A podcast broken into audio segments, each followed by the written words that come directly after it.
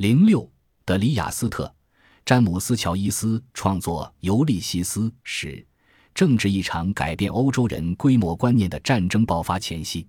一九一四年六月，一名塞尔维亚暗杀者在萨拉热窝持半自动手枪走进费迪南大公的车队。这年夏末，爆炸声在欧洲大地就响彻不休了。一八七零年的普法战争是衡量欧洲军事冲突破坏性的一个基准。从一九一四年夏天回头去看普法战争，那时阵亡的二十五万名士兵就像是过时战术的受害者。现代武器杀伤力极大，在战争中没有别的选择，只能先发制人。入侵者在短短几个星期之内就可以大获全胜。每个人都在思考这场战争，但每个人都低估了战争的规模和破坏程度。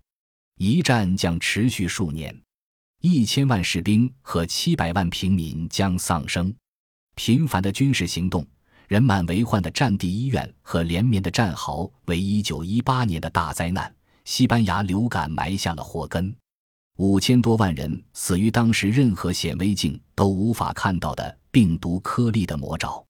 世界受到机枪、杀伤榴弹和链状核糖核酸病毒的重创。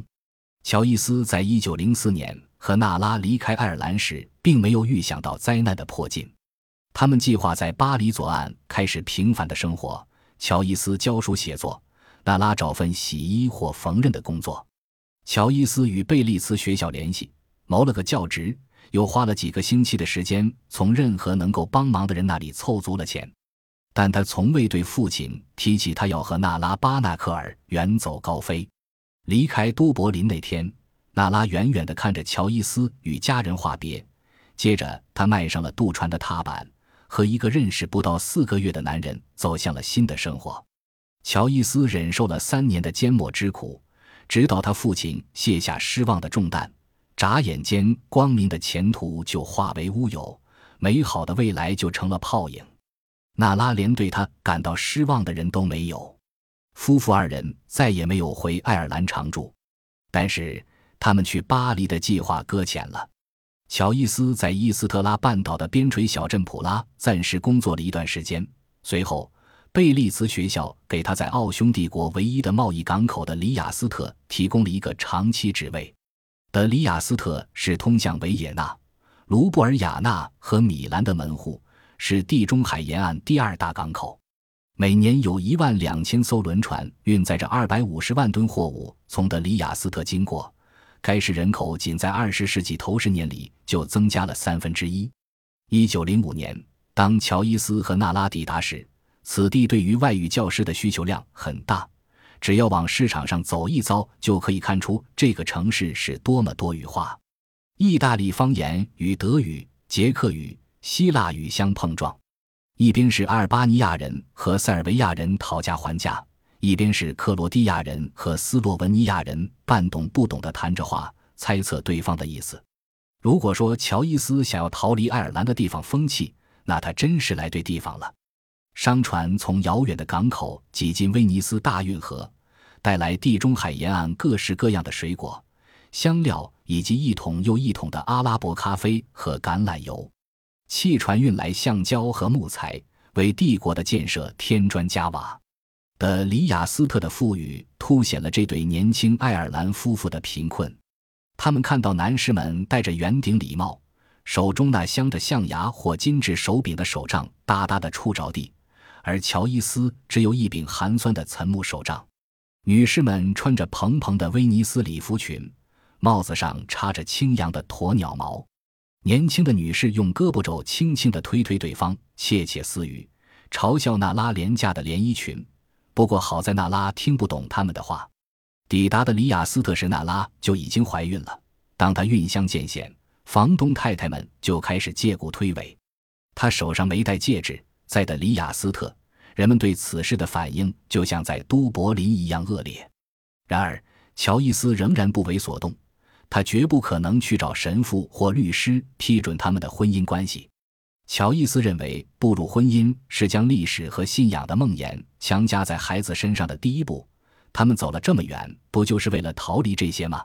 婚姻是财产和权力的强迫制度。娜拉的怀孕使这种强迫更为明显，这对夫妇被迫搬了三次家。一九零五年七月，娜拉生了一个男孩，这个孩子比预产期早生了一个月。乔伊斯给孩子取名乔治，来纪念他那夭折的弟弟乔治。大约一年之后，娜拉又怀孕了。当一九零七年六月，露西亚在医院的贫民病房出生时，护士给了娜拉二十克朗。这对爱尔兰夫妇正式成为慈善事业的帮扶对象。父亲身份对于乔伊斯来说是个负担。二十三岁时，他还没有准备好承担为人父的责任，像他父亲一样拖儿带女的把这个穷苦的家从一个地方搬到另一个地方的预感时刻缠绕着他。和娜拉在一起的激情逐渐消退，娜拉对他的创作漠不关心，这比看不起他的作品更让他烦恼。当看到他从零散的纸页上把一些微小的场景抄到手稿里去，他就会问：那些纸都浪费了。在乔治出生几个月后，乔伊斯的弟弟斯坦尼也来到了的里亚斯特。他在贝利茨学校谋了个教职，兄弟两人加起来一星期的薪水是八十五克朗，这在的里亚斯特的工资中处于较低水平，但节俭一些也足供开销。为了省钱，他们和学校的另一位英语老师亚历桑德罗·弗兰西尼以及他的妻子在城郊同租了一套公寓。但乔伊斯不善理财，他坚持外出吃饭，尤其喜欢一家有电灯照明的餐厅，从没惦记着把余钱存起来。晚上他会到威克雅老城闲逛，路过一家家小酒馆，看着牛车在身边缓缓而过。城里有些街道路窄坡陡，马车无法通过。乔伊斯常常光顾工人聚集的饭馆和脏乱的小酒馆。在那里，人们用捷克语或匈牙利语相互叫骂着。他和码头搬运工一起喝着苦艾酒，唱着歌，然后踉踉跄跄地向妓院走去。一天晚上，乔伊斯没回家，弗兰西尼去威克雅城找他，发现他烂醉如泥地躺在阴沟里。通常是斯坦尼去找他，斯坦尼把哥哥从酒馆拽回家。弗兰西尼夫妇经常听到这对爱尔兰兄弟用他们在学校学到的但丁式的意大利语唇枪舌剑。斯坦尼有一次斥责乔伊斯说：“你想瞎吗？你想出门时带条狗引路吗？”娜拉的话则更刺耳：“我明明白白的告诉你，我明天就让孩子受洗去。”但是所有的威胁都不起作用，只要钱花光了。乔伊斯就会向贝利兹学校的教导主任预支工资，他沉醉在酒精中来逃避做父亲的责任，酒钱又增加了他的负担，他只得再次借酒消愁。一天晚上，乔伊斯回到家时早已酩酊大醉，预支的工资也被挥霍一空。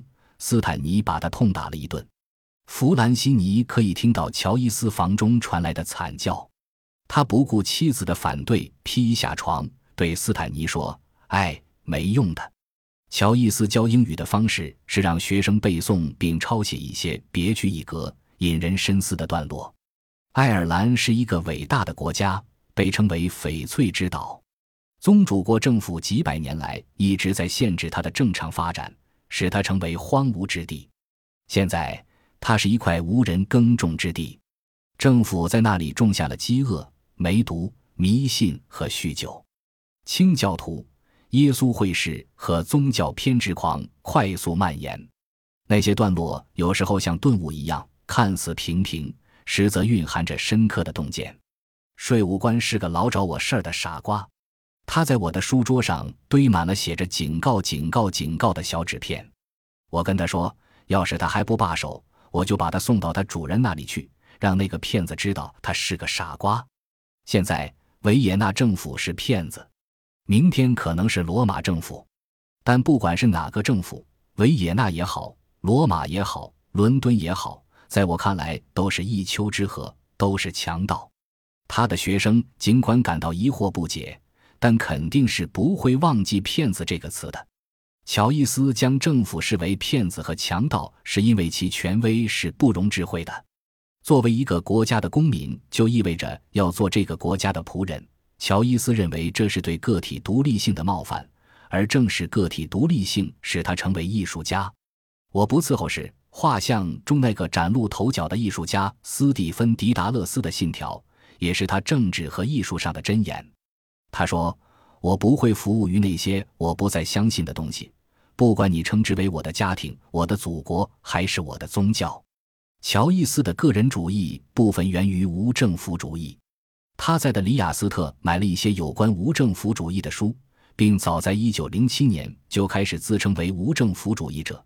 虽然他是一个哲学意义上而非政治意义上的无政府主义者，至于他的位，他说是个无可救药的资本主义者。他对无政府主义产生兴趣，是因为他相信所有权利，无论是政府的还是宗教的。归根结底都是未获同意的强行控制，统治本身就是在侵犯个人的自主权。我们通常将无政府主义者和混乱投弹者联系起来，但无政府主义者的狂热来源于严密的逻辑。如果你不是自愿同意，那就一定是被迫同意；如果你不是明确表示赞同某一权威，那他就变成了你的主人。因为所有政府都是强制性的。所以也必然是压迫性的，推翻君主政体，建立民主国家，只是把国王的专政换成了大多数人的专政。如果你恰巧属于少数群体，那二者没有任何区别。无政府主义者认为，有限权利和绝对权利并不存在真正的差别。无论法律规定要设置交通信号灯，还是设立秘密警察机构，从根本上说，都是对个体独立性的侵犯。对于乔伊斯这样的哲学意义上的无政府主义者来说，拒绝权威就意味着拒绝权威所隶属的整个概念范畴、抽象体系和基础假设。无政府主义者相信，国家和教会都建立在伪装成根本真理的幻象概念的基础之上，实际上却只是为了保证专制权力的实施而杜撰出来的说法。因此。无政府主义的哲学核心是对那些左右人们思想、表面上不正自明的概念的怀疑主义。他们深信宏大的概念，不管是责任、权利还是上帝，不管是家庭、祖国还是教会，都具有奴役性质。无政府主义的产生是对现代国家快速发展的回应，尤其是对19世纪最宏伟的概念之一——警察系统的发展的回应。英国议会于1829年创建了伦敦警察厅，实际上是发明了一种新的国家权力形式，即国家权力可以扩散至城市各个角落。十年之后，议会又授予警察局拘留流浪汉、寻衅滋事的罪犯以及犯有轻罪但姓名和住址无法核实的人员的权利。法案规定，禁止在距离住宅区域三百码以内的场所斗鸡和射击，禁止飙车。随意按门铃以及干扰性的放风筝，禁止售卖和散播淫秽、不雅、猥亵性书籍。而且随着时间的推移，法律变得越来越严格。截至1878年，英国政府已经通过了一百多项法律来扩大警察职权。英国为世界警察系统的拓展树立了榜样。在那些怀疑权威的人看来，日益增多的法律具有自我延续性，法令越多，罪犯越多。于是又需要更多的警察和更庞大的政府，执法的专业化使巡警看起来像是日益集权化的国家机器中的步兵。在这个国家机器中，还有侦探、狱管和官员，他们将日益增强的国家权力视为铁饭碗。对于乔伊斯这样的艺术家来说，言论自由是神圣不可侵犯的。审查机制集中体现了国家权力的暴政。因为国家不仅查禁淫秽，还决定了什么是淫秽。与有关射击和放风筝的禁令不同的是，是否涉嫌淫秽并没有一定的判别标准。法律貌似通过界定权力范围来限制政府权力。事实上，按照审查者的行为方式，淫秽内容好像是不正自明的，这只会使政府的专断独行更加明目张胆。发表毫无保留的淫秽性文章。以此来全面否认淫秽属于法治范畴，是揭露和拒绝一切国家权力专断独行之基础的方式，也是文学领域无政府主义的一种形式。的里雅斯特是实践无政府主义思想的沃土。这座城市意大利人居多，已经被奥地利统治了数百年，但1861年意大利统一以后，德里亚斯特的意大利人要求并入新建的意大利王国。随着城市日渐繁荣，意大利人和奥地利人的分化更为显著。意大利人憎恨自己生活的城市所遭受的文化渗透。这儿的街道是德国名字，那儿又立着奥地利纪念碑。政治好处和行政利益全都偏向奥地利人一边。一九零四年，德里亚斯特法律学校的德国学生和意大利学生发生斗殴，被捕的一百三十七名学生全是意大利人。不管由意大利人还是奥地利人掌管，德里亚斯特总有一部分人不能如愿。生活在德里亚斯特的爱尔兰人可以通过另一个帝国看到自己国家的问题。对于乔伊斯来说，离开爱尔兰意味着能够看到地区问题中潜藏的全球性原则。看到群体间的对抗，意大利和奥地利的对抗，民族主义和帝国的对抗，个体被宏大的概念摧毁了。意大利于一九一五年五月向奥匈帝国宣战，到了六月，大运河上的汽船和轮船越来越少，战时贸易下降，鱼雷被安置于亚德里亚海域中来切断维也纳的补给，德里亚斯特变得空空荡荡，有轨电车不见了。电线被军队征用了，长途汽车和牛车也不见了。酒吧里此起彼伏的各种语言销声匿迹，取而代之的是士兵们要求民众出示证件的喝令。最后一批当值的士兵在街上巡逻，普法战争时代的步枪从他们肩头的绳结上垂挂下来。走路时，军靴发出的响声在威克雅城关闭的店面前久久回荡。每到傍晚。坐落在旧城区高山丘上的圣朱斯托大教堂，在附近的街道上投下阴影。在其中一条街的一间公寓里，卧室里堆满了书，客厅里放着学生们坐过的空椅子。詹姆斯·乔伊斯正忙着撰写新作品。仪表堂堂、结实丰满的伯克·穆里根从楼梯口走了上来，他端着一碗肥皂水，晚上十字交叉，架着一面镜子和一把剃刀。在《尤利西斯》第一章，乔伊斯回忆了他和娜拉离开爱尔兰前与奥利弗·戈加蒂在沙湾的经历。乔伊斯于1915年6月16日完成了第一章，期间历尽艰难。他任教的贝利茨学校也在同一天停课，教师们被征入伍，学生们不是从军就是逃亡。当炮弹和空袭逼近乔伊斯的里雅斯特的公寓时，他还在埋头于小说创作。当人群聚集在的里雅斯特码头附近，聆听几公里外另一个小镇传来的枪声时，乔伊斯正在撰写两个年轻人在炮台上的对话。住在的里雅斯特的奥地利人模仿意大利人作战时的呐喊声，高喊着“前进吧，蜗牛！”每次爆炸都会引发围观群众热烈的欢呼声。作为意大利人占绝大多数，却被奥地利人统治。被斯拉夫警力占领的港口城市的里雅斯特正日益分裂。当意大利宣战的消息传来，奥地利人集结成群，沿街打砸，袭击意大利民族主义者，破坏意大利餐馆和咖啡厅。水手们捣毁了广场上的威尔第雕像。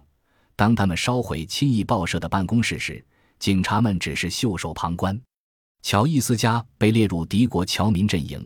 斯坦尼因为公开表示对意大利人的同情而被逮捕，关进了拘留营。五月底，德里亚斯特的当权者们解散了市政委员会，开始审查出版物和邮件，并将意大利人全部驱逐出境，宣布的里亚斯特进入封锁状态。当最后一列去往意大利的火车离开后，德里亚斯特俨然成了户外监狱，商店都停业了，在唯一营业的面包店前。人们在彻夜排着长队，食品价格急剧上涨。乔伊斯说：“谁手上掌握着最后一袋面粉，谁就能赢得战争。”乔伊斯几乎无法进行新小说的创作，至少无法创作《尤利西斯》这样雄心勃勃的作品。一九一五年，他失业了，和妻子拉扯着两个孩子，又面临着战争的威胁，一如既往的入不敷出。画像尚未出版，都柏林人在大公遇刺前两星期才开始在书店里售卖。截至一九一四年年底，都柏林人只卖出四百九十九本，销售速度缓慢，直至停滞。一九一五年上半年，《都柏林人》卖出二十六本，下半年只卖出七本。尤利西斯的出现完全是因为突发的灵感。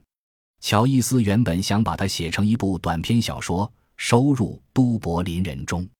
阿尔弗雷德 ·H· 亨特那个孤独的、有爱的都柏林犹太人，正是他在圣斯蒂芬律的把乔伊斯从泥土地上扶了起来，成了特洛伊战争的英雄，荷马最伟大史诗的主角，伊萨卡的国王尤利西斯。将亨特类比为尤利西斯是很好的短篇小说题材，但在乔伊斯的头脑中。这个想法也在悄然发生着预期之外的变化。一九一四年，乔伊斯开始把所思所想集中起来，将《奥德赛》中的古代故事移植于都柏林上。葛拉斯涅文公墓的葬礼是向着阴间的坠落。他的朋友伯恩位于埃克尔斯街七号的小公寓，就是尤利西斯在伊萨卡的宫殿。奥蒙德饭店的女招待员成了赛人女妖。乔伊斯给他的尤利西斯起了个名字，叫利奥波尔德·布鲁姆。斯蒂芬·迪达勒斯是尤利西斯的儿子推勒马克斯。斯蒂芬是失去了父亲的儿子，布鲁姆是寻找儿子的父亲。他的妻子茉莉是等待丈夫征战归来的佩内洛普。在二十世纪初，史诗这个概念已经成了明日黄花。《奥德赛》展现的是完整连续的文明。如果说战争能够说明什么的话，那就是欧洲已经变得支离破碎了。爱尔兰版本的《奥德赛》只能是西方史诗，是用古典文明来嘲讽现代文明的故事。对于乔伊斯来说，以史诗形式展开对邋里邋遢的、脏兮兮的都柏林的重新想象，简直像恶作剧一样刺激。都柏林的尤利西斯不是国王，而是一个小小的报纸广告推销员。他回到家中，面对的是在这天早些时候对他不忠的妻子。通过尤利西斯的历险看待利奥波尔德·布鲁姆的生活，就是从古代磨光的透镜中窥视整个二十世纪。令乔伊斯感到刺激的另一方面，是对现代城市的日常环境的变形。乔伊斯在时间中游走，从世俗转向了神话，又从神话回归世俗。多年以来，他都认为灵光的闪现能够揭示斯蒂芬·迪达勒斯所谓的最平淡无奇的事物的灵魂。但在《尤利西斯》中，乔伊斯告诉我们，想象力迸发的瞬间是对时间的深层认识。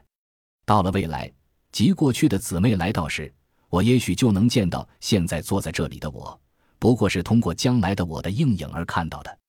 我们的现状，我们的所作所为。在迟来的认知中，可以获得更持久的意义，而这些迟来的认知又为更遥远的瞬间提供了养料。顿悟属于未来的里雅斯特周围炮火连天，乔伊斯却可以再次看到以前的自己。那时他还是一个身困都柏林的青年人。不同的文明讲述着各自的故事。站在二十世纪门槛上的都柏林，最终从荷马时代窥见了自己的影像。乔伊斯又增添了另一重复杂性，《尤里西斯》并不像史诗那样横跨数年，而是发生在一天之内。在二十一世纪的今天，这种发生在一天之内的小说看起来很普通。我们已经对现场报道、自动推送新闻、状态更新、二十四小时新闻循环报道习以为常，感觉世界大事仿佛发生在一天之内。然而，在一九一五年。一天是长篇小说的适合尺度，从小范围可以窥见文化的大格局。这样的说法，客气一点说，是很有异国情调的。在《尤利西斯》之前，确实有作家把小说发生的时间限制在一天之内，但都未达到过乔伊斯所构思的这种程度。没有人将一天想象为史诗。乔伊斯计划赋予这一天一种眼花缭乱的复杂性，使之既成为历史循环的组成部分。同时又是时代的整体影像。都柏林六月的这一天，也是西方文明的一个碎片。乔伊斯在《尤利西斯》的前几章继续讲述斯蒂芬·迪达勒斯的故事。斯蒂芬是一个二十二岁的青年，整日徜徉在自己的思想里。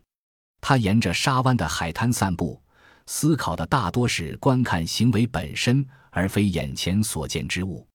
可见现象的无可避免的形态，这是最低限度，即使没有其他。